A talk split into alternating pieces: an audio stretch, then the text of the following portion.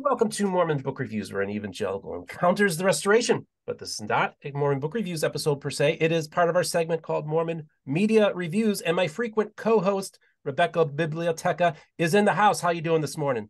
Good morning, Steve. I'm great. How are you? Oh, doing fantastic. Now I'm glad you guys. I'm two hours ahead, so I'm half day. My day's halfway through, and you guys are just getting up. And I appreciate the time. You know, we got. I got always have to work my schedule around the the mountain time zone and all that. But I'm really excited because we had this fantastic guest on. He's uh, his name is Steven Kapp Perry, and he is the host of the BYU radio podcast In Good Faith. And I love this the concept of his channel. It's really fantastic because what he does is he actually is he's it's kind of an interreligious dialogue where he's having the engagement of the Latter Day Saints with other folk from other religions, including evangelical and Catholic and you know Protestant, you name it. He's talking to them, and we're finding commonalities. and and And I think this is great because, of course, my channel is the Switzerland of Mormonism. Uh, it's a it's a safe space for everybody, and I think you've become uh, your own Switzerland as well, where different people can bring their perspectives to the table. Uh, Stephen, uh, welcome to the program. Steve, thank you very much.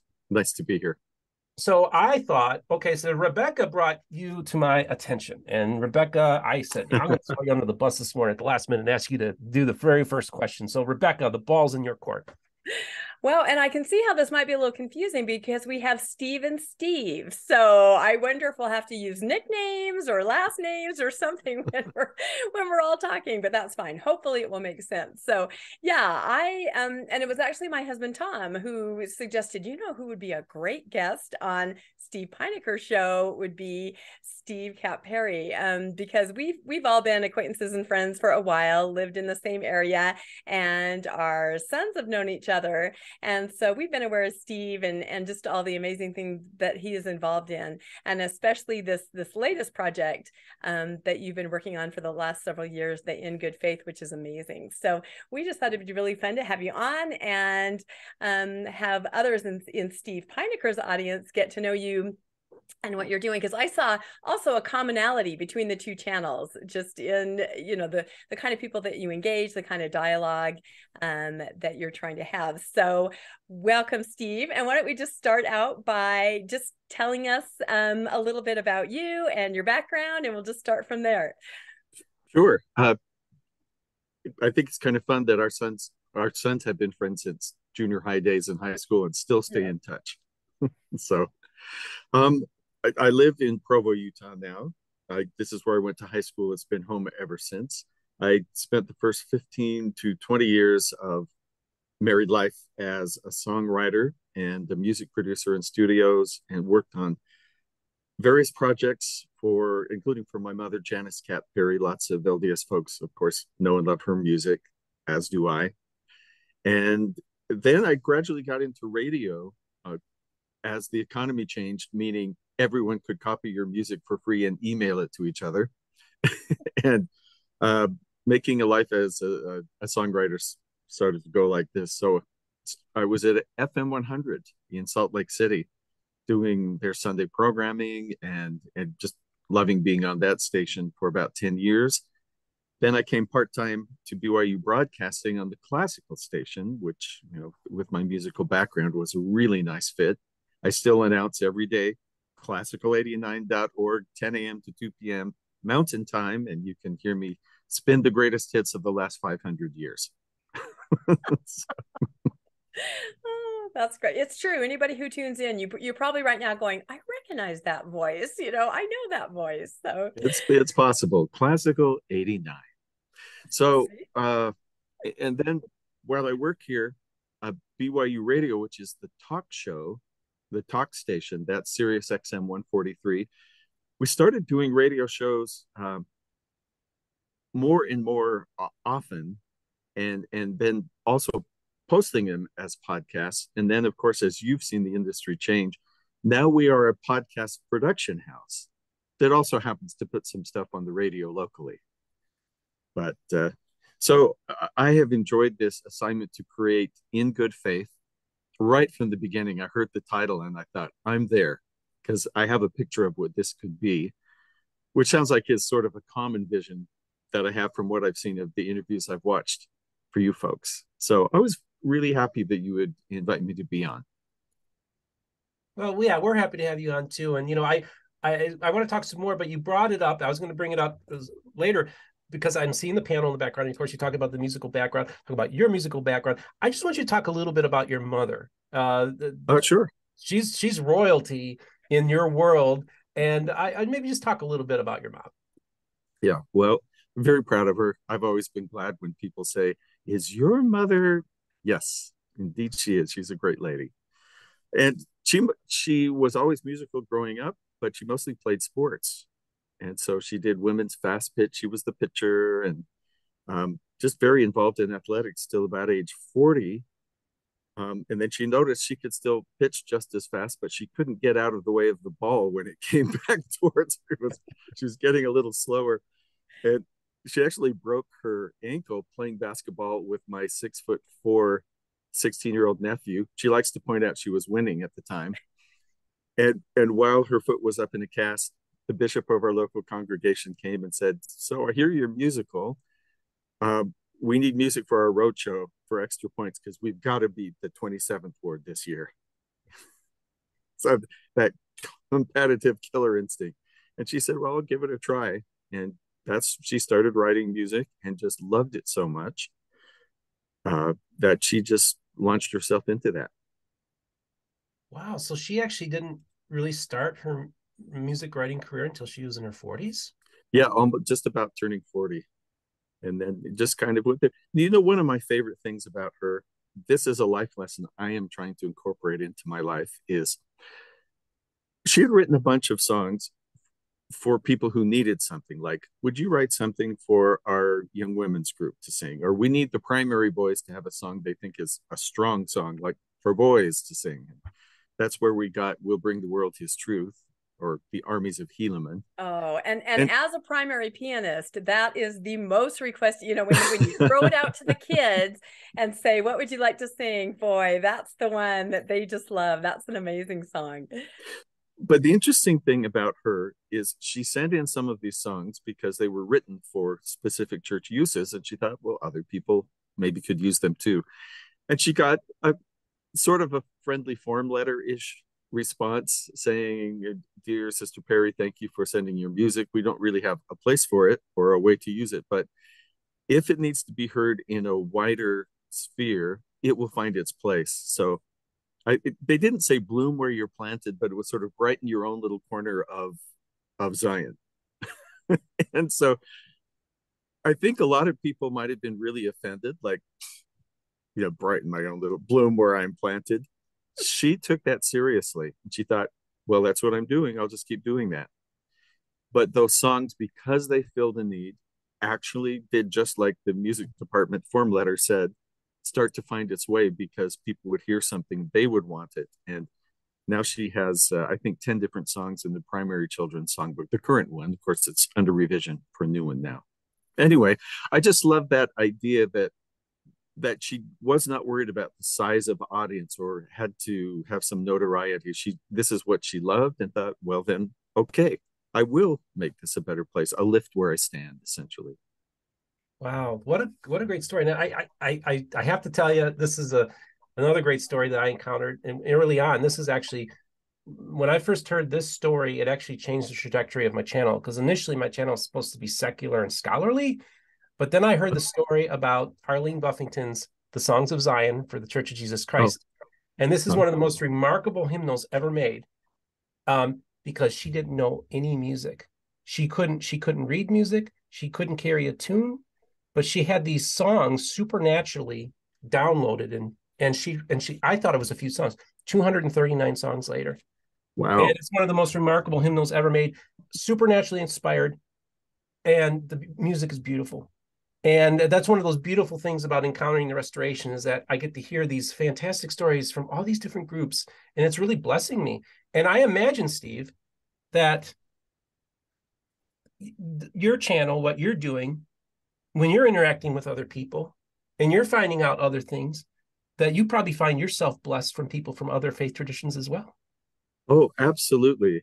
And i usually run home after every interview day and i'm just my wife knows I'm going to she's gonna have to sit there for a minute while I talk about all the cool things I can, whatever I can remember from the conversation. And and maybe you've discovered the, that's the most thing is to talk to people who maybe know something you don't know or have an experience you haven't had and just be able to hear that that's that's been really great i i uh i actually i jotted down because you know when you're on the spot you can't always remember your life accurately so i jotted down just a couple of ideas and a, from a few different guests i don't know if you want to uh, take a minute Oh, sure. Oh, sure. I think that was going to be one of our questions. Um, before that, though, I'm wondering sure. if you could just very quickly the the idea for the show, the concept. Was it yours? Was it BYU? You know, just sort of how did yeah. it start?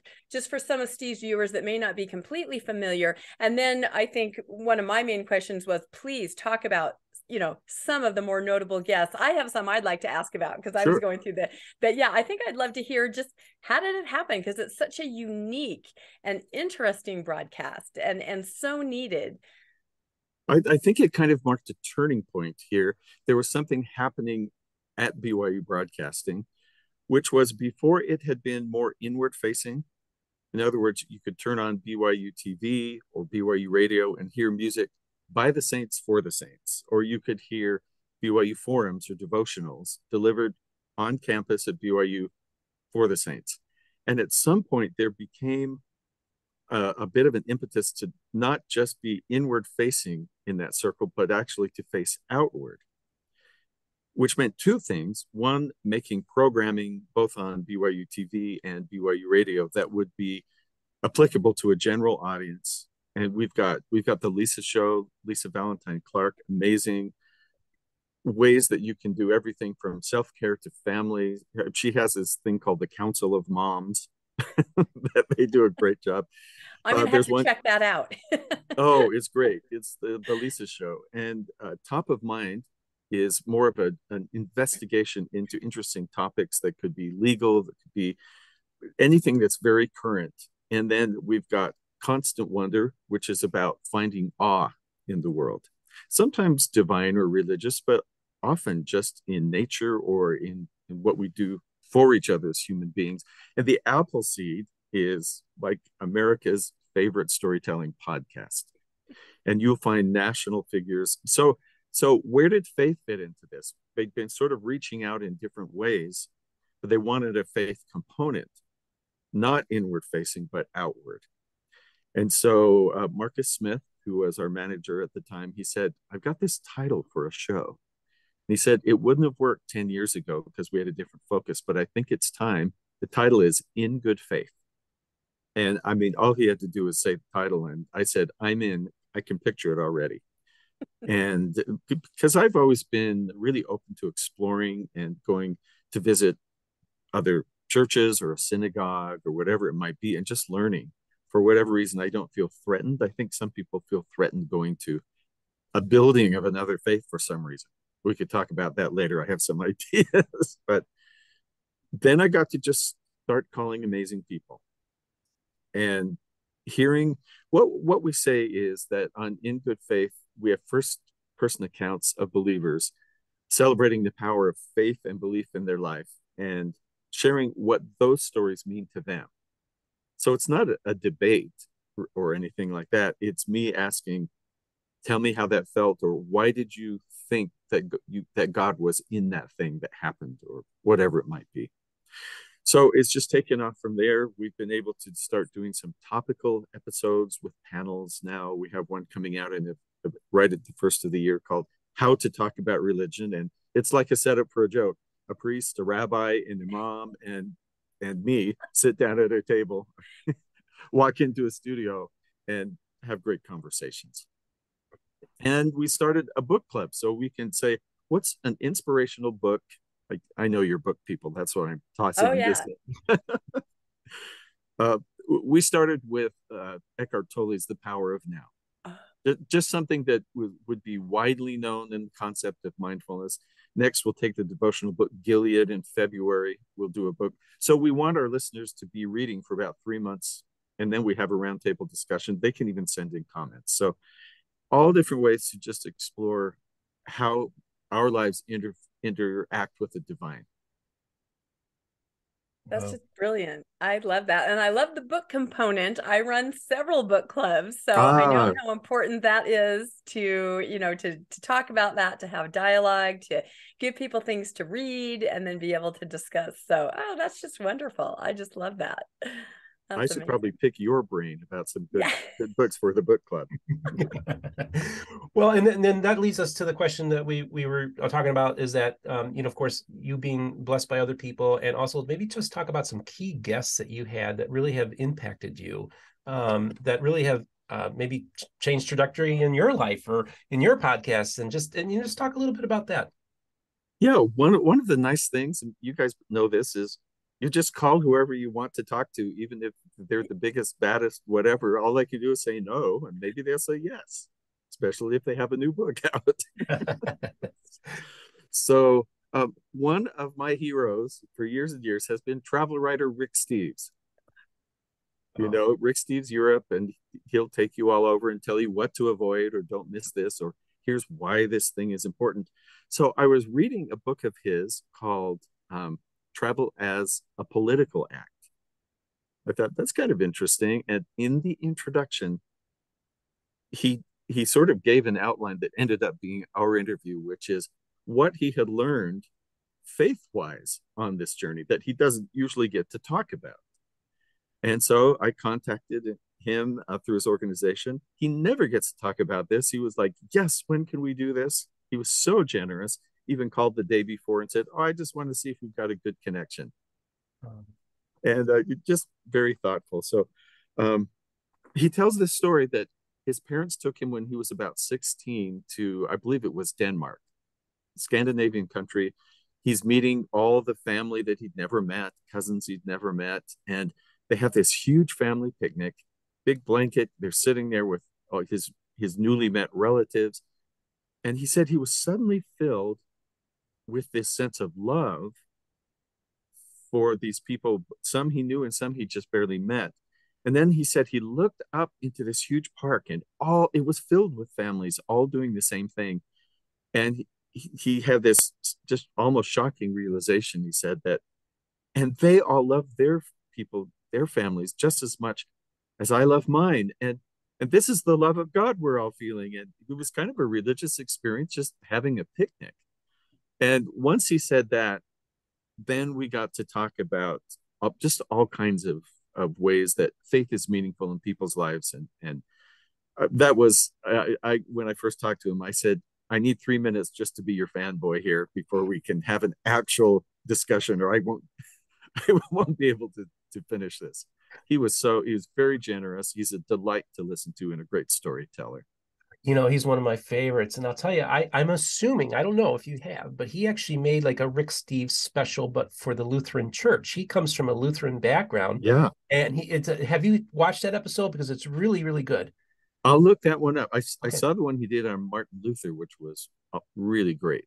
And that might be the one i'm thinking of because it's funny because it's like a rick steves but he made it like in in in on behalf of the Lutheran Church as well. It was kind of like a joint production, as I recall. It's been like ten years. nice, yeah. But uh, but yeah, fascinating stuff, and that and and and and so his faith informs him, uh, and and I think that's just so cool. Is is talking to somebody that like I would be fanboying for like thirty minutes with him if I had him on. you know, uh, one of my favorite guests, and we've had him on twice now, is uh, Eboo Patel who does a lot of interfaith work in the United States. And um, they just changed the name of their organization. It's Interfaith America, and he has a podcast. He, for years and years, had just had this vision, first on college campuses, of having interfaith experiences for the students there. And now he's making it broader. And it was really interesting to talk to him. He said that his interfaith work started in the cafeteria in high school because they sat there with their friend group. His girlfriend was LDS. He was Ismaili Muslim, and they had friends who were Hindus, agnostic, atheist, Catholic, you name it. And he said the interesting but respectful discussions that started there kind of formed the impetus of what's become his life work. And he said he realized that there was something good in his friends that he recognized, some piece of goodness in them and that it seemed somehow tied to their faith. that something about that sense of faith gave them a goodness or something he felt in common with them which I, am sure you felt that same thing but what a thing for him to notice at such a young age. Wow. Wow. Rebecca? Yeah i I wanted to ask you about, like I said, I run a couple different book clubs. In the Good Book Club, we read last year um, Zealot by Reza Aslan. Oh, and yes, I yes. saw on your guest list that you had had Reza on, and I was just very curious about him. He was a very, we, everyone really, there was quite a bit of dialogue around that book. It was very, very interesting and very eye opening. So I'm just uh, fangirl here for him. Um, if you can tell me a little bit about what it was like to interview him. Yeah, he he was coming to Utah. I believe it was to speak at Sunstone as the the keynote speaker, and so I just went through channels, and he agreed we could do an interview. I if if if I were willing to drive up to, I think it was Park City, where they had him and his family, cute, cute little kids, and I got to meet his wife and then they ran to one end of the house and we sat on a couch and did kind of a back and forth microphone interview like that. And the thing we were asking him about was this whole idea is are we hardwired to believe as human beings? Is there some element in us that's just adapted so that we benefit somehow? So what he's saying, either it's real or it's something we've made up to get us through and and he's bouncing back and forth between and he had become christian at one point and then went back and uh, to islam uh, the sufi tradition kind of a mystical tradition. Mm-hmm. and just so interesting to hear his examples of how we need faith and how we often end up you've all had this experience i think where something happens and you think was that a miracle? Is that a coincidence? I get to decide because there's it's not 100% clear and that's kind of an act of faith i think. Mm-hmm. that we often decide i think i see god in this. I think well, it's, it's, a very bit of both. personal yeah it's a very personal thing i think and that makes sense his book definitely reflected like i said we read the one zealot that he had the two backgrounds oh, you know uh-huh. christianity and islam and yeah he definitely uh, left maybe more questions than answers in our discussion. But again, it's personal and it, it's it's yeah. how you interpret it and and how you feel about it. So yeah, that was fascinating, very interesting. Wow, I would recommend that book for your book club. You'd get oh, a lot of yeah. good discussion out of that for sure. I'll put it on the list. That's a great suggestion. Uh, you know, a couple of years ago, uh, one of the congregations, one of the synagogues in Salt Lake City, got a brand new rabbi and he was very young. And sometimes, you know, people look younger than they are, and so you think, uh, "Are you are you here to set up chairs?" No, I'm the new rabbi. I, I just look like I'm 18. And that, so we had him on when he was brand new in Salt Lake City, and it's it's interesting how quickly someone who is steeped in helping other people and walking with them through diff- difficult things becomes wise and I was so impressed with uh, Rabbi Sam Spector. Here, here, I wrote down something he said.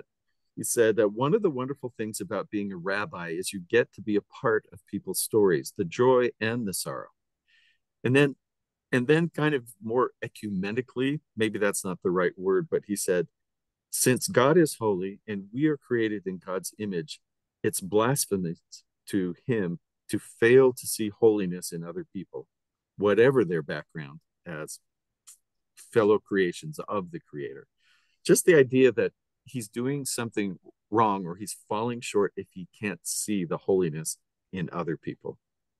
Amen to that. I'll tell you, that's when when I first started this show, the Lord mm-hmm. showed me a few things and he and he gave me some rules to operate under. And one of the things he told me was he he, he kind of put me in a in a place where I'm on one I'm in, on one side of the street holding the sign, and then there's a person on the other side of the street holding the sign, and we're both we're on opposite sides.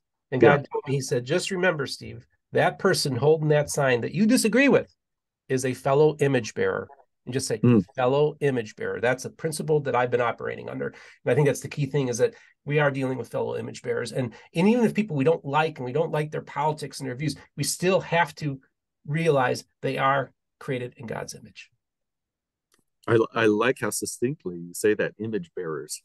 Mm-hmm. Yeah, yeah, yeah. If we I, I think that's a doorway to actually getting to know God is is seeing him in other people. Mm-hmm. You know, you mentioned the rules. Could I talk about that when we were inventing in good faith? You know, you sort of sit down and you write a mission statement or or rules of the road, as you just said. And we had just been hearing about Bishop, uh, a Lutheran bishop, Christopher Stendahl. You've probably heard of him, mm-hmm. and he, he um, he, he talked about this whole divide that you just talked about. In spite of someone's politics or opinions about things, we don't want to believe sometimes what people on the other side have to say. So he made, when he was teaching at Harvard Divinity School, he gave himself three rules to talk about religion, and we adopted these for in good faith. The first one is if you want to learn about a religion, ask its adherents, not its detractors. Mm-hmm. No, that's what you guys are, do. It's the idea that you don't talk about people, you have them come in and you talk to them, you talk with them. Because you just avoid so much misunderstanding and all that. The second, I like this one don't compare your best with their worst. Hmm. Because we have a worst too, and they have a best too. And then uh, my favorite is his phrase here um, leave room for holy envy meaning leave room for true admiration of something in another person's religious tradition. Which, boy, so many of the guests, especially some of my Muslim guests, who are very observant of praying five times a day, of doing the Ramadan 40 days fasting during the day. And these are evidences of commitment and and them working to find a place where they could put down a prayer rug at their work or whatever and having to work to get accommodations for that where that's not necessarily how it would be done for for instance the christian workers or others. And anyway i've just been really impressed uh, by dedication and made me made me think about my own dedication to whatever my most important principles are Wow. I, I love that. I think that's great. So I'm wondering if we could talk a little bit about, and I'll give an example here. Just in some cases, the fear i don't know if that's too strong of a word but to get to know um, other religions or other religious thoughts. So, my example is my husband, Tom, who both of you guys know. So, he's a curious seeker. And for years, um, although he's in the LDS faith, he has loved to go and visit other religions, other denominations, other churches, and mostly led by music. He's very musical and he just loves to sing. And he's a member of the Deborah Bonner Unity Black Gospel Choir, you know. So he you know, he would go to his regular LDS services and then, and oftentimes drag me along. Um, we would go to all kinds of different churches. Um, in the Salt Lake area. We would double dip and we would sing and we would participate. And I loved it. It was wonderful. It was so um, expansive to me. But then, this is where kind of the fear or the confusion comes in. We would come back um, to our LDS ward and he would bear his testimony or he would incorporate into his lessons uh, as a gospel doctrine teacher some of the things he was learning or just his amazing, enthusiastic experience. And he sort of came up against this little like, oh, real i don't know if you should be you know it was very surprising to us and and i just wonder what your thoughts are and i'm not saying it's just more i think it's anyone of any faith that might be a little fearful or confused about why somebody would want to experience and explore this so i'm wondering if you could talk a little bit about that. Yeah i think that's a really interesting thing that happens everywhere um, but there are some specific aspects to it with lds people that that that I'll get to. But first of all, our our minds always are preparing for the worst case scenario to protect us. You know, we're walking along uh, where once I became a parent, I could not walk near any ledge without being certain one of my children was about to plummet off the edge, just like they run over and jump off.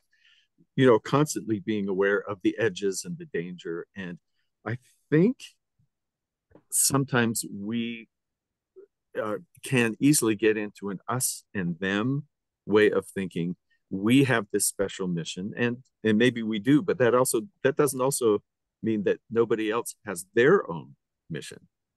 So here's been if i can i'll just sneak this little story in. It's i actually hadn't planned to tell it but this is part of how we created what we did. I had a friend who was years and years ago, uh, decades, uh, a mission president in the London area. And they started having this amazing success where there had been almost none.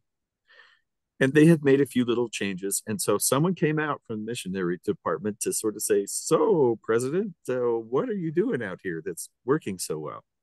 And this was then Elder Gordon B. Hinckley.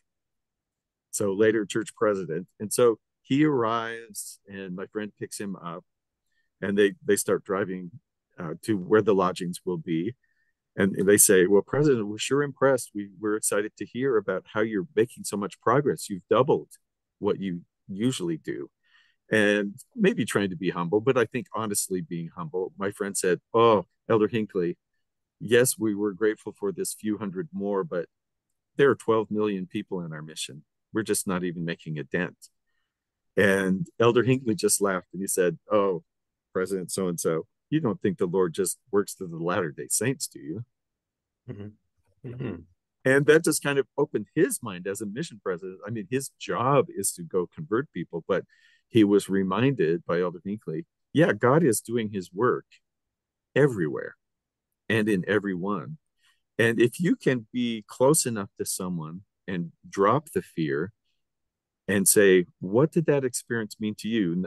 And not always be ready with, well, in my tradition, blah, blah, blah, but actually listen. Um, I think fear dissipates. It's, it's our brains are saying it's unknown.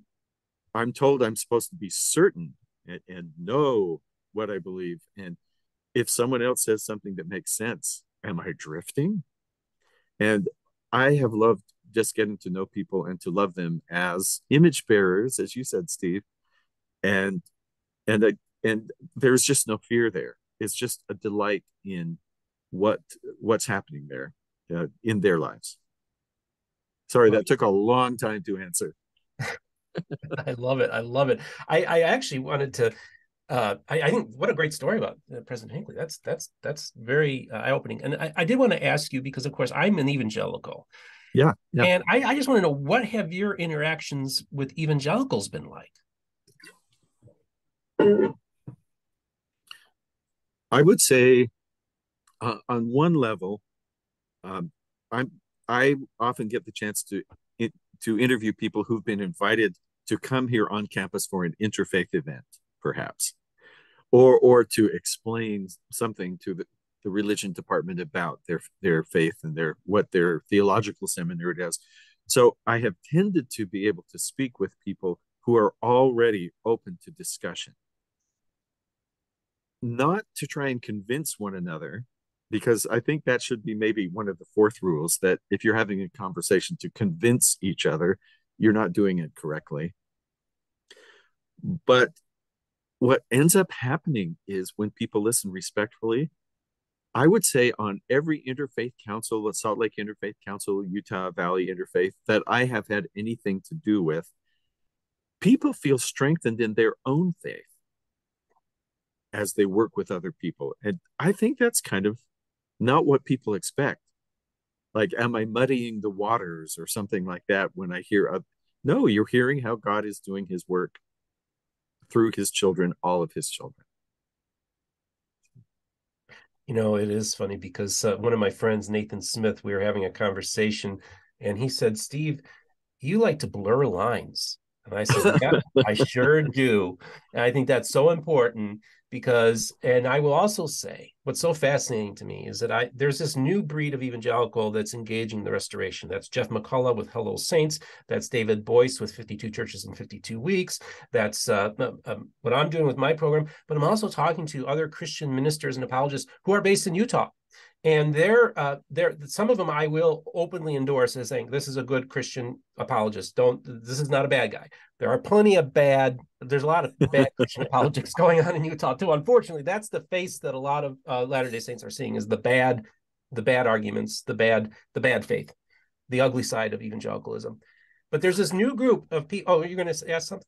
Well, you made me think of, of a, a guest that I have, a guy I really like, and um, he and his wife felt called to come from where they lived back east in the south and come to Utah and start a mission to save Latter day Saints.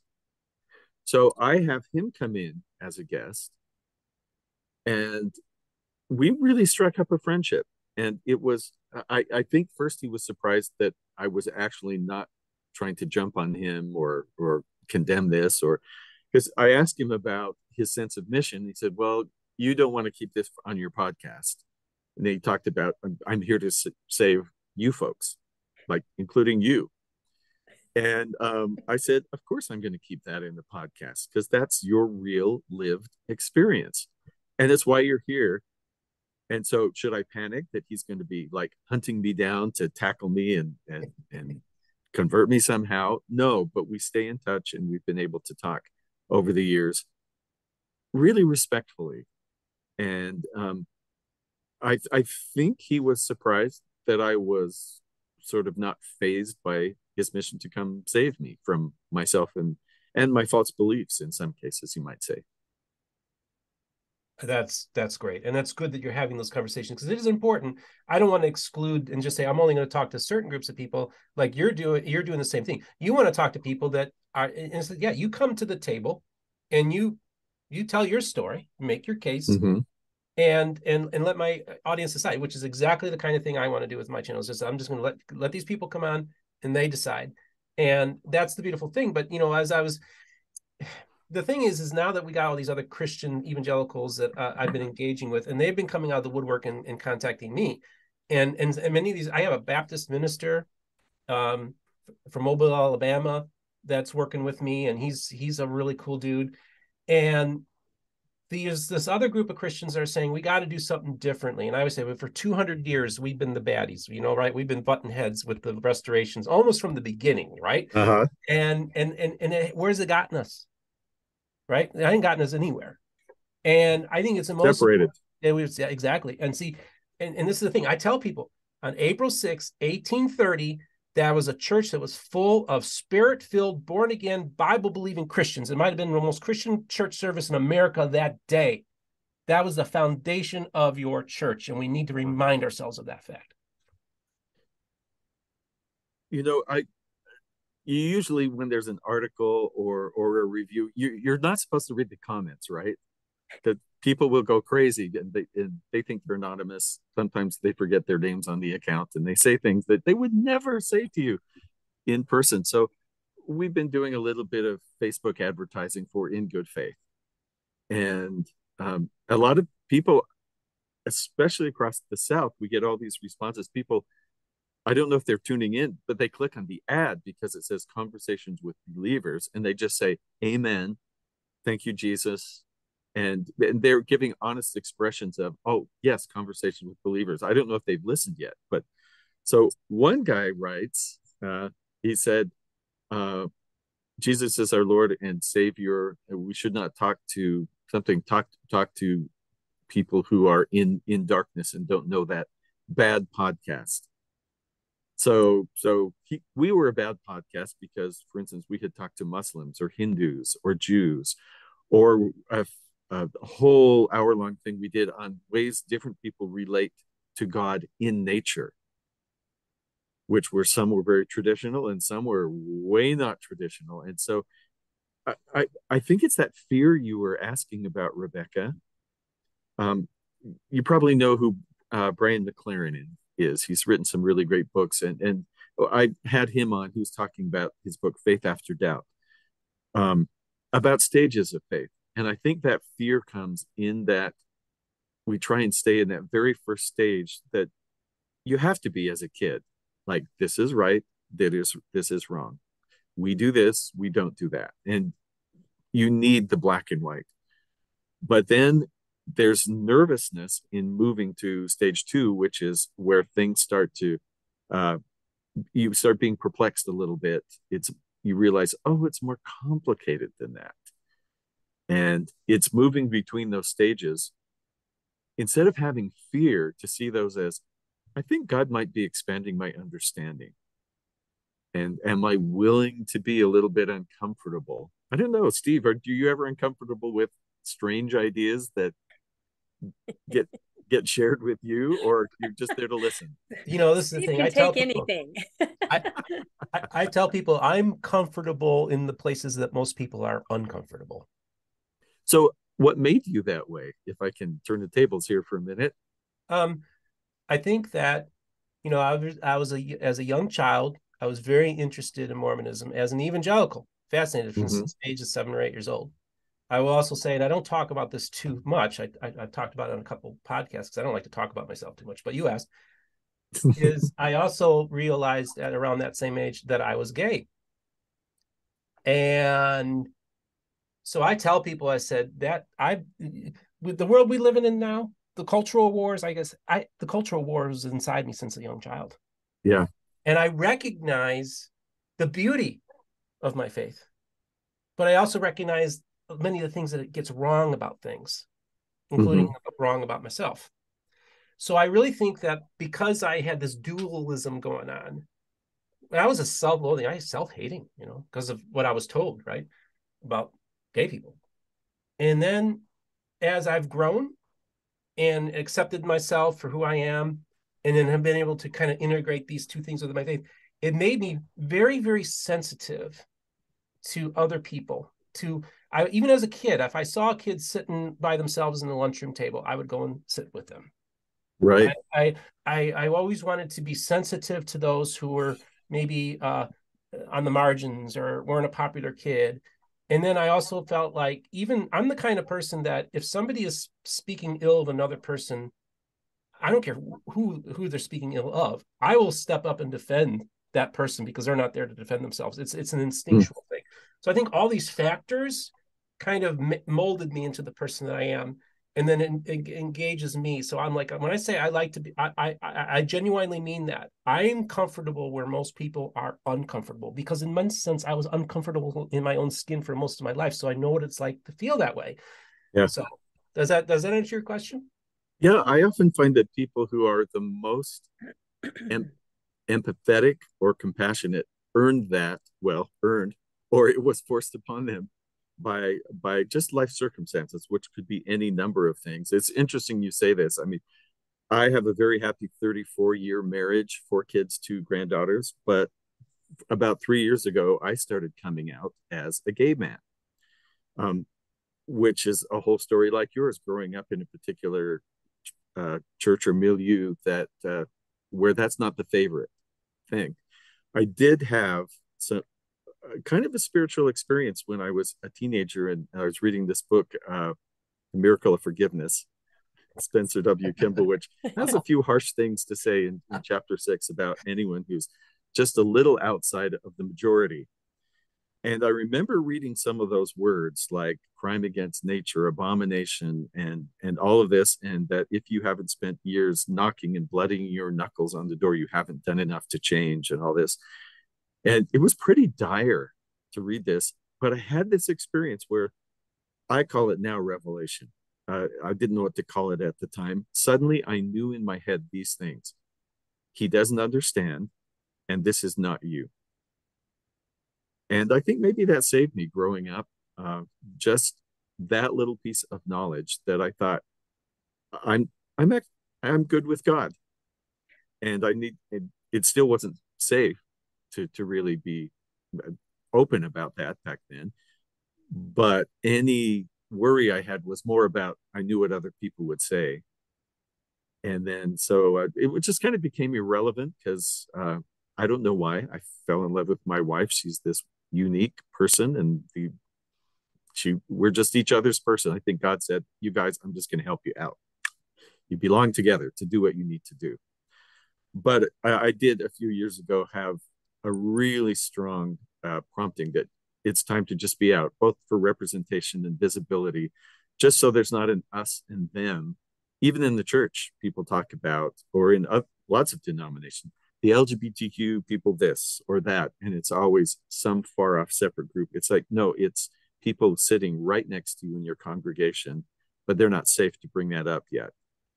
Uh, this is a little on to the side of the podcast, but uh, the whole idea of how someone develops understanding and compassion for other people is really interesting. There's not just one way but uh, yeah, we have that way in common. That's interesting. That's beautiful, man. And we're both named Steve. I don't know if there's a pattern. They always say, you know, God God made Adam and Eve, not Adam and Adam Steve. and Steve, and I yep. was thinking, uh, speaking as Steve, He made me. There's a reason I brought you two together. wow. that's very funny. Beautiful, beautiful. And, but I also love when I talk to people. Um, it's so interesting how each faith tradition will have its own its own ideas of what the boundaries are between them and other faiths. And there's some like Buddhism. I'm always asking, for you, is this a religion or is this a philosophy? And it could be either. Sometimes it's both. And and I love their idea, like the, the Dalai Lama, even people he says, don't use what I say to become Buddhist. Use what I say to be better, whatever you are. Mhm. Uh, That's just real. I, I kind of have that on a poster in my office as, as some good thinking. And, and it's actually so freeing and joyful to be able to celebrate what is good in other people's faith. Like when I go to a Catholic service or, um, well, any number, some Methodists, United Methodists I've been to, and there's the part where you pass the peace, or pre-COVID we could, and you just turn around and you shake hands with the people who are next to you, and you introduce yourself if you if you're new or you if you know each other, you say, "How you know how's Martha's knee?" and you know just those little interactions, and peace be with you. And I thought, I love that. I wish we kind of had a moment like that, you know, in my sacrament meeting. That would be kind of cool. Hopefully, we do that afterwards. And and, but that's a thing that it's okay for me to say. They do that really well, and I like how I feel when I'm part of that. So, what can I take from that and incorporate? For me, it's probably passing the stranger in the hall and saying, "Hey, do you have a second? Uh, I notice you're new. What's your name?" And just doing the same thing in a different way that that fits the culture I'm in. I Yeah, just I think I think there's a lot of loss when people don't explore and understand other religions um, or just faith traditions. In my own personal life, um, my mother was a convert as a young adult, and she really felt somehow that I have one sister. My sister and I couldn't know much about her parents' faith tradition, the faith Uh-huh. tradition that she had grown up in. She was a Presbyterian. I mean, my grandma was very high up in the church, very active, wrote for national Presbyterian magazines. My own mother was a was a Sunday school teacher, you know, in that tradition. But when she joined the church at age 21 and then married my dad, that was gone. I was I would almost say looking back at it actively kept from knowing anything about Mm. that that tradition. I remember one time when I was a young adult myself and my grandmother handed me a, a her testimony written out. She said, I'd like to share with you my faith, you know, and she had a little picture of herself and picture of Jesus and and some of her articles she'd written. Mhm. And uh, before I even had a chance to read it, it kind of disappeared. and I often wonder if my mom, I mean, she really was very actively trying to protect Yeah. my sister and I from this tradition or anything about my grandparents' faith. My grandparents, of course, have now passed away. And and as I get older, that is a huge regret. I do not know what their traditions were. I and it was such a huge part of their lives. And I will never have any way of knowing um, exactly what that meant. And I'm sure that's fear, maybe on my mom's part. Didn't want to muddy Hmm. the water, confuse her daughters, eh, but there's loss there that I feel. I don't know if you want to talk a little bit about that, but I think we do, we lose a lot when we don't open ourselves to understanding others and their traditions. Yeah, there's a richness in that. Um, I'm thinking of a lady, she's a professional storyteller, Shonaleigh Cumber. She's from the UK, the most delightful accent, and one of my favorite guests, probably because she's a storyteller. But so she's Jewish, and her grandmother picked her at one point and said, You're the one I'm going to teach to be a Drut'syla, which is this Jewish women's storytelling, a way of preserving thousands and thousands of little wisdom stories. And this isn't written down like the Torah or the Mishnah or anything like that, but it's been this oral tradition that was almost wiped out in World War II. And so Shonaleigh, I mean, she has it's like this building in her mind her grandmother helped her create, and she can go in the rooms and at the drop of a hat, she has thousands of stories at her fingertips of the wisdom of and i think what you just said you missed out on maybe some wisdom of knowing why your grandmother believed. And it's just because it was an oral tradition this tradition of the drut'syla oh i love what she said. Her grandmother first talked to her said do you know why god created people? Because he loves a good story and i i think we provide lots of entertainment for our divine creator. Watching us muddle through. But yes to to be open to for instance uh here in utah i love that something that is is sort of new world catholic which is dia de los muertos the the day of the dead so this year byu has a day of the dead ofrenda where you could put up a picture and you could light a candle and you could hear about this catholic tradition that sort of started here in the new world kind of mixing cultures and faiths together. But I was really happy that that was kind of thought of as something that was cool. And the, and the university newsletter said, come learn about this. And so uh, that just seems like this element of, of fear was gone. It was like, we can, we can hear why this ties these people to their ancestors, the stories that are told of the pictures they put on the ofrenda, all of that. Yeah we can we can benefit so much from being willing to to hear. This is you know this first of all i just want to thank you steve for sh- opening up and sharing your story. Uh, rebecca isn't this pretty uncanny how we we we we have an idea of how podcasts can go and then and then god throws us a curveball and it uh, happens every time every time i have goosebumps all the time whenever i'm doing this and I, I just think it's so awesome. And your story, I mean, this is this is great stuff, man. And and and and just what I love is that you've been able to engage all these different people, and then in in different ideas and traditions, and you're quoting these people, and it's become it's it's it's informing your faith, it's informing your yourself. I just want to ask you about your faith. Where are you at right now? What does your faith mean to you?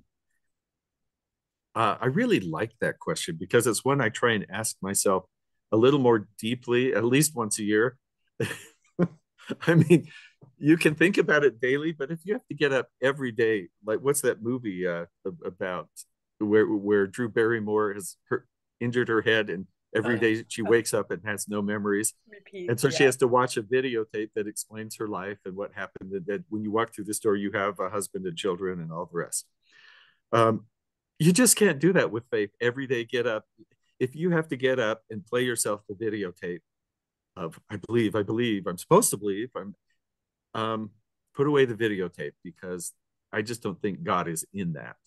What I have loved is finding a place of peace where there are many things that I want to know that I don't know. Some that it seems like I can't know. I have become okay with the not knowing. And I think sometimes maybe because in the Latter day Saint tradition, we're supposed to say, I know, and we're supposed to be able to quote someone, and it's exactly that way, even if there's another quote that says something slightly different. That whole idea of not, quote, I know, um, that is threatening to some people because we are, they feel we are supposed to be certain in my opinion, if you have absolute certainty about something, you don't need faith. You know it. I mean, the Book of Mormon says that once you you see it happening, suddenly you know it. It's not faith. I I like the aspect of my faith that makes it so I have to decide what to think and what to believe about people I meet, about things that happen in my life. Was that an answer to prayer? You know, I try and be open to sense what I perceive as direction from the Spirit. Um, so my faith is at a place where there are very, very few things that I would say I know. And there's a lot I believe. There's a whole bunch I hope. but faith, hope, and belief, faith, hope, and love. I don't know. Those aren't bad things. We put them all together. I feel very comfortable, maybe, maybe more than ever, and maybe partly because of engaging with people of other faiths in my own faith and in my connection, even though I love 10 times more that I have with God, but there is a presence that I have come to feel in my life. And and i just watch for those little things that that tell me i i see god working here. Did that answer your question steve? Yeah, i did. Yeah. I, I will say that i have had to uh, uh, b- because of going through depression and other mm-hmm. stuff earlier in my life yeah um i i at one point have had to differentiate between uh, my connection with God and my connection with the church. Not uh, not to disregard one and regard the other, but just to know that they are two different things. That my relationship with Jesus to me has saving power. My relationship to the church is something else. And that's my chance to serve a community. That's my chance to discuss and to learn. Um, it's where I, I get ideas about who God might be and what I could pursue. So I think that's been important to me. Um, being okay not knowing things, really being okay with not knowing certain things, and uh, and then the second thing, which is just feeling a connection with God independent of my denomination. Maybe we're not supposed to say that, but that's that's how I feel you know, I, I had, and Rebecca, I want you to chime in, but I just have to ask this question. I feel impressed to ask this question. Is uh, I want to ask you, uh, who is Jesus to you?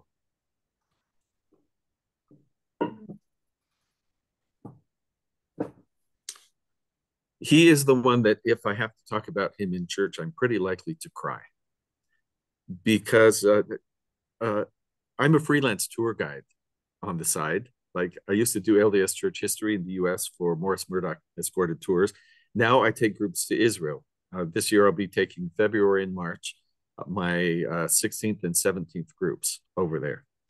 That is my favorite 10 days of the year is when I am there and I'm literally getting to walk in certain places in the footsteps of Jesus. So to me, um, he may turn out to be something different than I understand, and I'll be okay with whatever. But that is one of the things that I would say I know as much as I can know something is that he, he is real and that there is a connection. And there was a time of me desperately trying to find God. I mean, I I can't be the only one who ever has been sort of on a heap on the rug in the in the family room floor and and yelling to God, "Where the hell are you?" Um, because I think I see you working in all these ways, but I need you to show up in this particular way. And then not having him reach out in that particular way, but starting to see the other ways. And me starting to trust, okay, this whole idea of being a shepherd is true because I am being shepherded bit by bit. I don't know exactly to where, but the more I follow it, um, yeah, he that's rock, that's anchor, that's that's the thing I I I know is that connection. I'm glad you asked. Thank you, Steve. I'm glad you answered. Thank you. Beautiful. Mm. Rebecca. I was just going to say, what a beautiful answer. No, I, I think you've covered it, Steve. Like I said, I get goosebumps all the time. beautiful. No, just wonderful. I, what a I great conversation. When I walk out from interviewing people, I just almost without exception feel like I'm a, I'm a foot taller or floating on air and just like I have hope for the world. Look at these good people. Oh wow, what a great what a great talk we had today, folks. And I, I, I audience, I want you to leave your comments. Um, what your how you feel about this episode, but also maybe tell me what Jesus means. Who is Jesus to you, and what your faith means to you as well. I'd like to have a dialogue, a conversation, and I think that uh, what you're doing is a beautiful thing. I do believe that you know God works through us. I tell people it's not the works that we do; it's the work that He does through us. Mm, the most yeah. important thing, and they'll be allowed to be used as an instrument for the Savior. And uh, I want to thank you for the work you do. I want to just ask you real quick your podcast can be found. Can can, can people listen to it on Sirius XM as well on BYU Radio? Yeah, yes. Sirius XM 143 is BYU radio, and you'll Mhm. hear In Good Faith uh, several times a day. Okay. You can go go to byuradio.org slash in good faith if you want to check out the website. But wherever you get a podcast, just type in in good faith. There's actually, I think, three different podcasts with the same title. Yeah. So ours is the one with the green logo. Okay. All right. so in good faith, check it out. Um, it's a really awesome project you're doing. And I also want to thank the Church of Jesus Christ of Latter Day Saints and Brigham Young University to uh, that, that helps provide you this platform. Thank oh you. yeah. I mean, I'm sitting here in our performance studio. Excuse me. here, uh, it's a beautiful facility. Both the university and the church have made a big commitment to broadcast and to sharing, and uh, I, we really appreciate it here. That's awesome. Well, um, Rebecca, thank you so much for being co-host. Thank you so much for booking this guest. This was awesome. Yeah, Yeah. it was amazing. And I'm telling you, it was Tom that was the one, you know, who'd be really good. So, yeah, kudos to Tom. That's thanks great. to Tom and thanks Rebecca and Steve very much. This has been a pure pleasure. Uh, amen to that. So, Steve, uh, thanks again. We love you. And folks, I just want to remind you there will be links in the descriptions to uh, his podcast. Also, for those of you who'd like to financially support the channel on PayPal and Patreon, uh, you can uh, support us there. Also, don't forget the merch store. You got the mug there.